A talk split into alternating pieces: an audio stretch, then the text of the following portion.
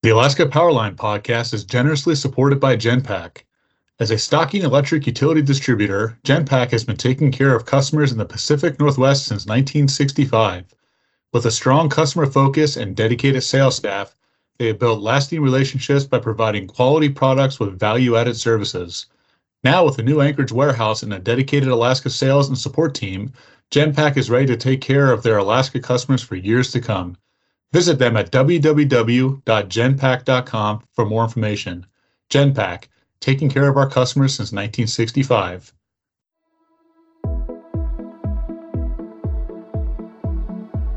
Welcome to Alaska Powerline, the podcast of Alaska Power Association, the statewide trade association for electric utilities in Alaska.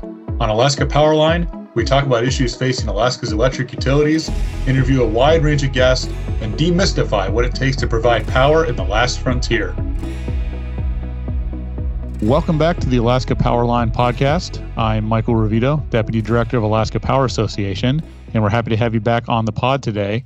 Uh, clean energy generation, including renewables, is growing fast around the country, and that includes in the Arctic. And we're excited today to be joined by Tom Atkinson, CEO of Kotzebue Electric Association, to learn about what this Arctic co op is doing with renewables. So, Tom, welcome to the show. Thank you. I appreciate uh, the chance to share what we're doing up here. Awesome, awesome. So, Kotzebue Electric Association, is it, if, if I'm remembering correctly, Kotzebue is 22 miles above the Arctic Circle? Well, it depends on who you ask. Uh, most people say it's 31 miles uh, above the Arctic Circle. Okay, I, I, shaved a few miles off there, so uh, but we're going to go with with your answer first. Um, tell us a little bit about about Kotzebue for people who might not know where it is, or kind of, or who, who have never been there or seen photos of it. What's Kotzebue like? Well, uh, we're on the northwest coast of Alaska. Uh, I ask most people if they know where Nome is, and if they can at least visualize that. I just tell them to go 350 miles north, and you're there Kotzebue. And, and uh, we're a uh, geographically isolated uh, community of about 3,200 people. Uh, and, uh, you know, we uh, serve the people in this community.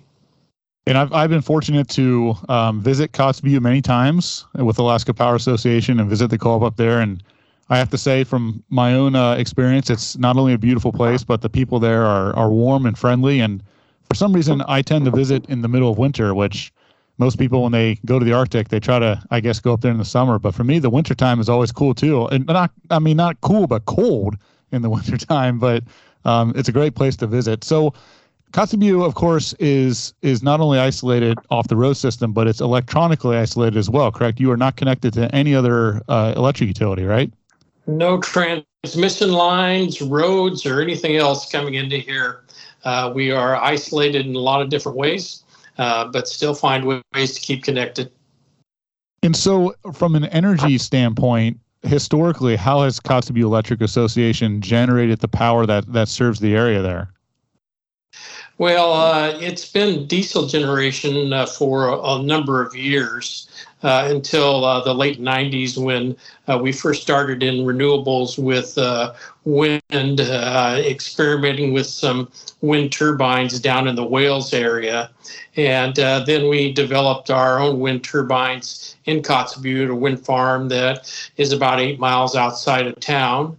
and we started out with the smaller uh, 100 uh, kW uh, wind turbines. And in 2012, we uh, moved to the uh, two larger 900 kilowatt wind turbines. And I just from being there, I know that it gets quite windy in and around Kotzebue. And so, was that kind of? I mean, did did, did you did the, did the co-op do a lot of testing of the wind speed, or did folks just know that that wind resource was there and that the the wind turbines would most likely work. If you live here, you know the wind blows a lot. There are no trees in Kotzebue. Uh, the topography is relatively flat, and uh, there's really nothing to stop the wind. Uh, so um, I, I, think it was pretty much a given that that was a natural resource that we had that uh, we should be able to use in a positive way. Yeah, let's talk a little bit real quick before we get too deep into renewables, though, about the diesel generation because Kotzebue is is pretty far flung from anywhere else. And like you said, there's no roads to get there. And so the only way to get goods into town is flying them or bringing them on a barge uh, on the water. What what are some challenges with relying on diesel fuel beyond just you know the the price fluctuations? But what are some of the logistical challenges of getting that fuel there to Kotzebue? Well, there's only three months out of the year that the water's not frozen uh, or in in the area here where barges can actually come in. Uh, and uh, even though they're able to come in, uh, the uh, water in Kotzebue Sound and surrounding the town is relatively shallow and doesn't give uh, opportunity for the barge itself, which is a deep draft vessel, uh, to come in and offload uh, the fuel. So it has to be you know sent in in smaller boats. Uh, transferred onto smaller boats, which come here and then offload it, and that greatly increases the price uh, of the fuel as it comes into here. So a limited amount of time uh, that we can even get the barges in here, and it is a logistic struggle once the barges are even here uh, to get the fuel into town. And have there been instances in the past where there's been um, trouble, maybe an early freeze up or something, of getting fuel barges or fuel supplies into Kotzebue? Uh, not that I know of. I mean, we're always pretty good with that uh, three month window, and as long as the uh, boats are up here, and I, I, don't know of a time in recent history where we've uh, had struggles getting the fuel, and it's just very uh, logistically challenging, and because it's challenging, that makes it very expensive. Yeah, I can definitely see that. And if there's one thing I know um, folks who live in rural Alaska are good at, it's getting things to town when they need to get there and, and knowing when the seasons are coming and when the windows are. So let's let's talk a little bit about um, renewable energy up in Kotzebue. It's it's definitely growing by leaps and bounds. But where did it all start? What why did Kotzebue Electric Association go down the road of integrating renewables to their generation mix? Well, I think we've always seen that uh, relying on uh, diesel fuel uh, is uh, always subject to uh, you know great costs and uh, difficulties in terms of uh, getting it here. And uh, I think people up here realize that the more that you can develop a resource that you can use locally and depend on it, uh, the better off you are. Uh, gives more reliable uh, energy and more sustainability to uh, the energy needs of the community. Uh, so I think that was probably the driving force in us beginning to take a look at that. And as I mentioned earlier, uh, we began back in the 90s uh, experimenting down in Wales uh, with uh, some wind turbines, and uh, that project worked out well. And then we took it the next step and developed small wind turbines up here uh, back uh, in the uh, late 90s. And like I said, moved to larger wind turbines in uh, 2012. Now we talked a little bit about the the challenges of bringing in diesel fuel, but what sort of challenges are posed to an Arctic co-op like yourself getting wind turbines to Kotzebue and, and getting them out into the tundra? I mean, that's got to be a logistical challenge too, right? Oh, very much so. Um, yeah, and uh, the vendor that we're we're dealing with uh, is uh, based out of the Netherlands, and that's great because uh, those folks have experience with wind energy going back to uh, the windmills. Uh, and uh, but you know, getting the wind turbines here was uh, again, very logistically challenging. Again, that same narrow window. Uh, they had to be bought up here in the summertime when the barges could get them here, but yet you couldn't install them until the wintertime when the ground froze enough for it to be stable enough to uh, go ahead and tilt them up. Uh, one of the largest logistical challenges with the wind turbines is uh, we don't have a crane that's uh, tall enough to be able to tip up a wind turbine of that size here. Uh, so again, we've got to coordinate with an outside contractor uh, who uh, basically goes up and down uh, the coast of Alaska doing these types of projects. Uh, in the summertime. Uh, so they have to leave that, they have to schedule the crane to be here over the winter because we can't again go back out there to do this until the winter. So you have to bring the crane up in the summertime leave it here in the winter and then uh, tip up your wind turbines and then it has to go back the next year. That is one of the most expensive parts of the uh, project is just getting the crane and having it here for that length of time to be able to complete the project yeah, I can. I'm I'm, envisioning, you know, uh, getting a massive crane to and from Kotzebue with the ways that um, stuff like that has to travel in rural Alaska. And just to clarify, so the, the winter, obviously the, the ground is is frozen solid out there, but the, the problem with doing construction in the summer, especially with heavy equipment, is that the, the ground gets quite squishy, right, and quite almost wetlandish, right? So that it seems like that stuff would just sink into the ground if you tried it in the summertime. Exactly. Uh, the tundra is basically a, a giant sponge of uh, organic matter, uh, and nothing is solid until you hit the permafrost underneath it. Uh, so, taking equipment out onto the tundra uh, in uh, the summertime is uh, problematic, if not impossible, to do.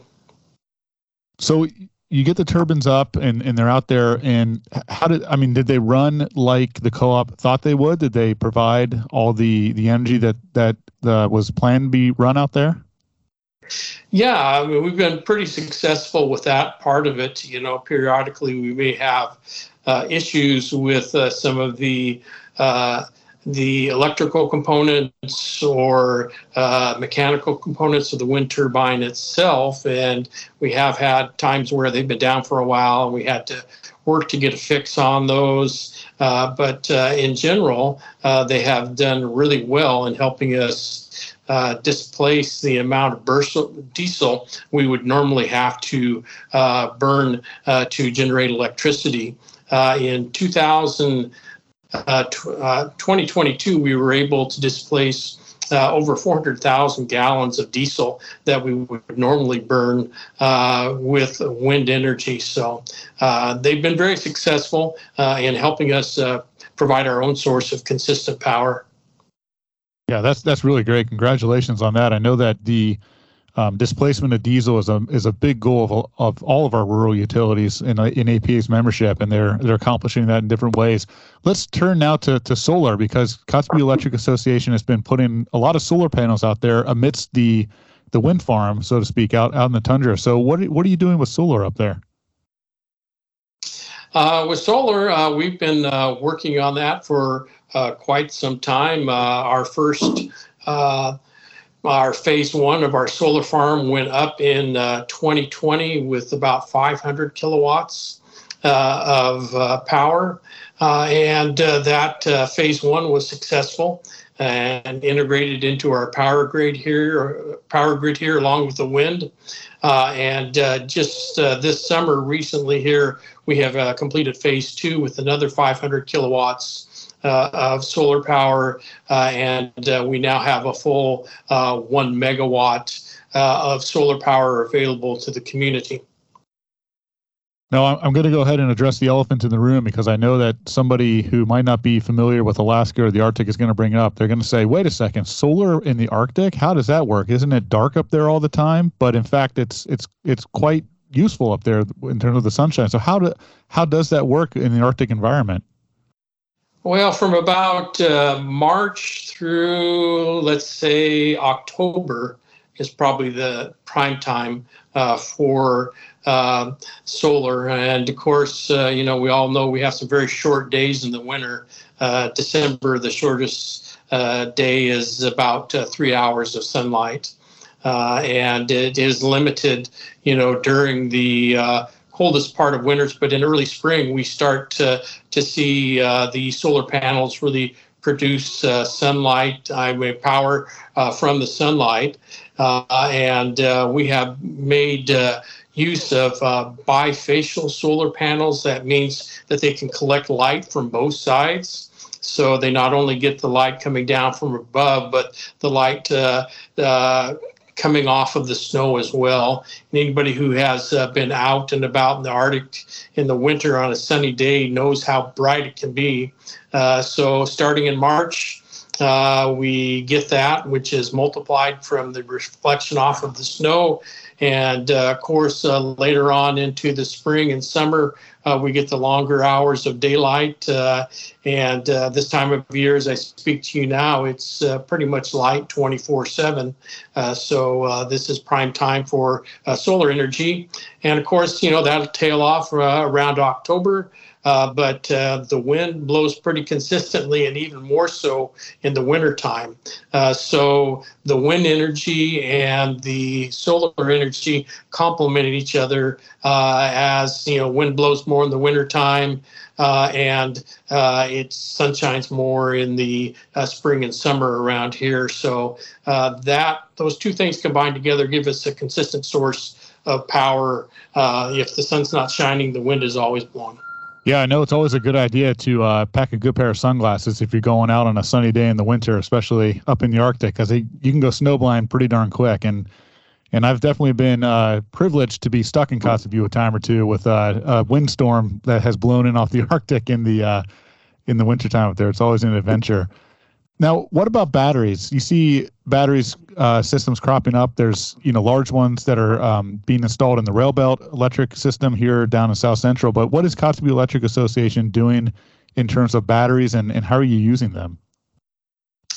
Uh, good question, uh, because uh, you know when you have things like solar and wind, uh, you know uh, you feed those into the grid, but there may be times like in the evening uh, when you don't have the demand or the need for that. Uh, you know, and you don't want that energy resource to go to waste. So uh, that's where batteries come in. Uh, and uh, we started off with batteries uh, many years ago and have been developing them. And we currently have a battery which allows us to store uh, some energy that would otherwise be wasted, but we've also been uh, pursuing another strategy with the excess uh, wind energy uh, and uh, taking that energy and uh, going ahead and supplying electricity to electric boilers in commercial facilities like the hospital, or we're now working on a project with the city of Kotzebue in the new water treatment plant where we can go ahead and supply wind power to electric boilers, which they can use to create heat that they would normally have to use electricity for. Uh, but we also do have grants in now. Uh, we are applying for two more uh, wind turbines, uh, both uh, uh, one megawatt wind turbines, which will increase our capacity for wind power. It will double it uh, from what we have now. Uh, and uh, we are going to need larger batteries to help us store that excess wind energy. So uh, a battery and renewable energy system is uh, crucial, and uh, we're working on growing our capacity for that now. Yeah, sounds like definitely a, a community-wide benefit. I mean, the, the co-op is part of the community, but if you can, like you said, sell that that wind power to you know other entities like the hospital or other community facilities, that's that's beneficial as well. So what what does what has a successful day look like up there with your renewables? Because I've I've heard that there's been days where your renewable energy is um, producing quite a lot of electricity. Have you had any sort of really days that you say this is this is a success and this is why we're doing this? Well, we had a milestone uh, day uh, just about a year ago uh, this time where we were running the town on 100% renewable energy. And that's our goal. Uh, and uh, right now, we're still at the point where we're at about 30% renewable energy versus uh, 70% uh, diesel generation. Uh, but with the advent of the two new wind turbines, we're trying to secure funding for that will get us to 50 to 60% renewable energy.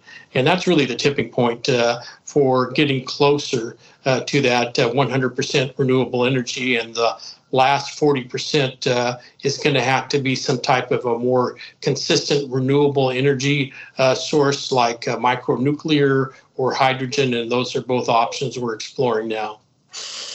Yeah, I was going to ask about that. I mean, there's you know renewable energy like solar and wind is is intermittent, and so the sun's not always shining, the wind's not always blowing. So how do you how do you regulate that? I mean, you, you have to have your diesel plant, I guess, on standby standby and ready to go to fill that gap right now if that renewable power falls off. Correct.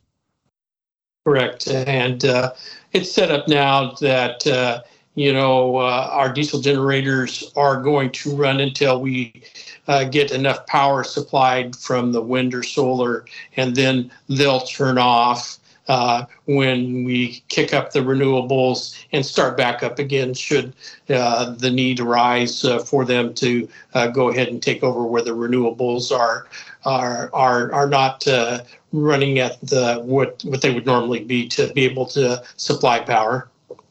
And, and that leads me to my next question, which you touched on a little bit, is kind of what's what's the future plans for all this? What where do you where does the uh, the co-op want to go with renewable energy or, or batteries? What do you see this the future?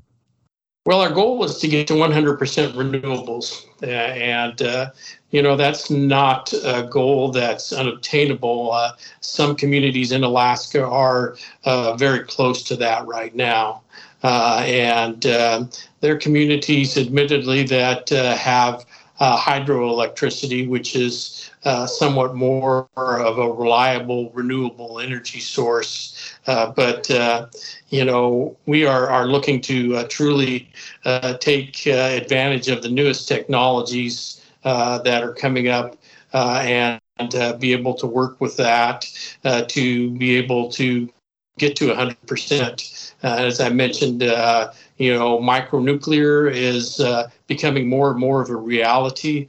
we're working with vendors on that. And uh, also, hydrogen power is also another thing that we'll be looking at uh, as possibly supplying that last piece that we need of renewables uh, to get to 100%. Yeah, and, and one of the other aspects of um, diminishing the the amount of diesel that you use is, I guess, a consistent cost of power because I know diesel price fluctuates um, throughout time, and so if you if you're lowering your reliance on diesel, I guess then you're lowering that risk from those diesel uh, cost fluctuations, correct?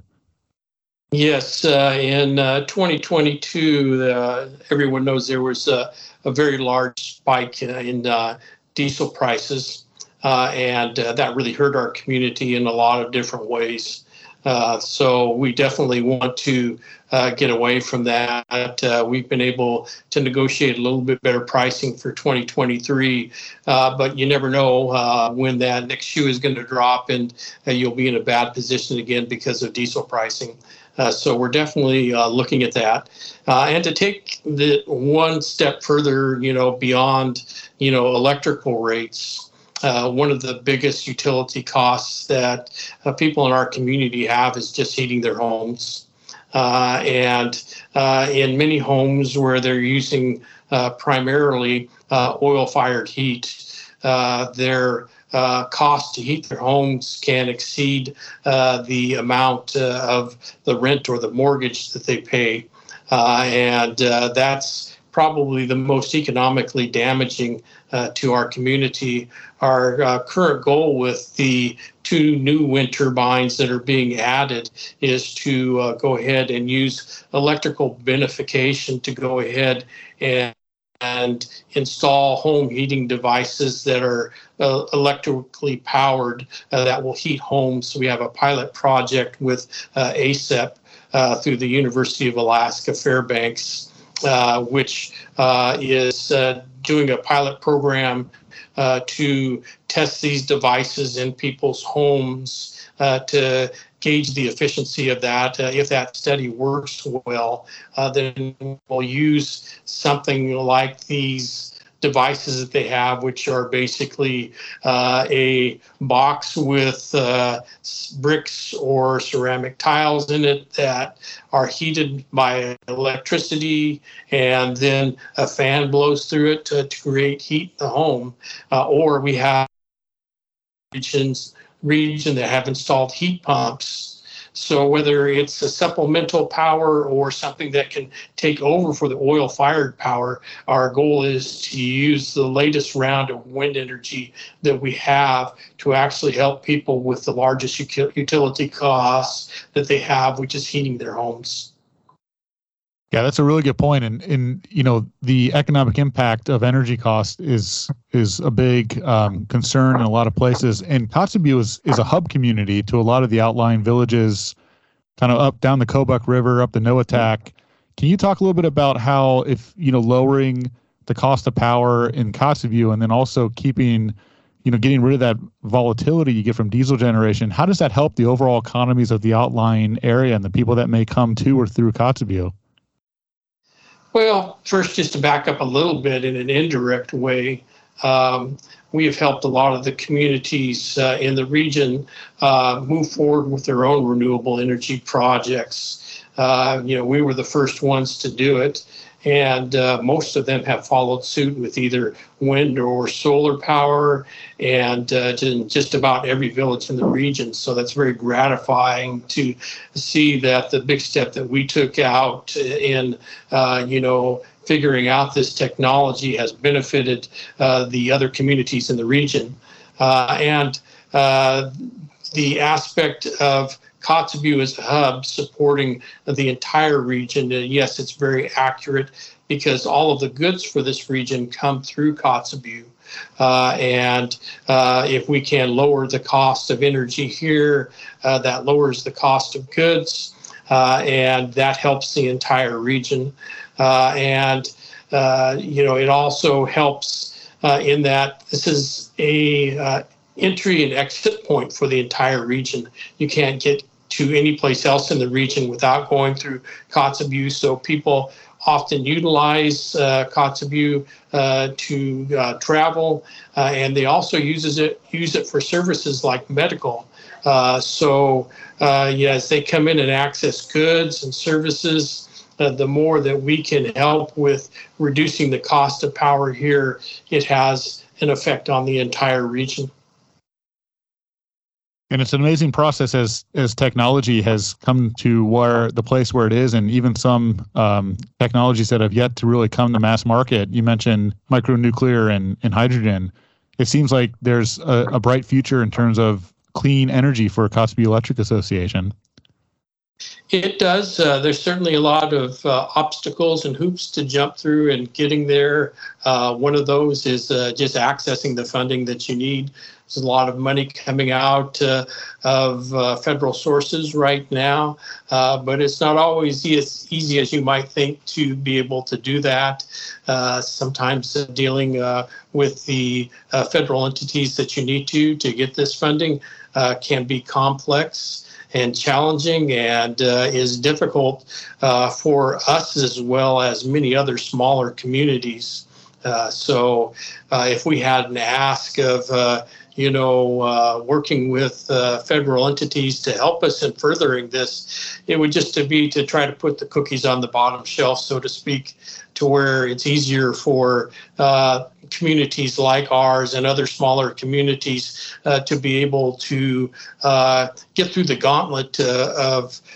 things that you have to do to be able to have access to funding and really really we're not asking for a handout. Uh, we're just asking uh, for a hand up. Uh, we have been doing a lot of this on our own, and a good thing to mention is that uh, we have funded a lot of projects ourselves, and one of our biggest partners has been NANA and the Northwest Arctic Borough, uh, and they have used a lot of the funds uh, from the Red Dog mine to help us uh, with some of our energy projects. And I always say that's that's uh, kind of a, a strange partnership that uh, mining interest has helped with renewables, uh, but it's something that has worked here. We don't all share the same interests, uh, but we do share the same goal of making life sustainable up here.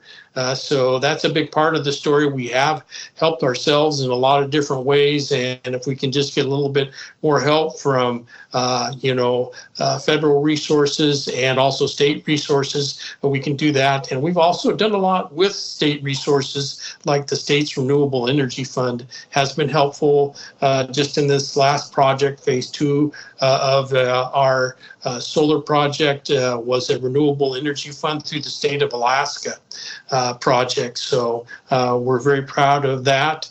Uh, but yeah, the obstacles are uh, continue to be. how do you get the funding to continue to move forward with what you need to do to become sustainable so you aren't reliant on outside sources to continually supply you with what you need? Yeah, that's that's a good message. I think to wrap up on it, it definitely takes a community effort, and there's a lot of different players that have to come together. And I like that move, the cookies to the bottom shelf. I'm going to start using that in my own uh, my own conversations.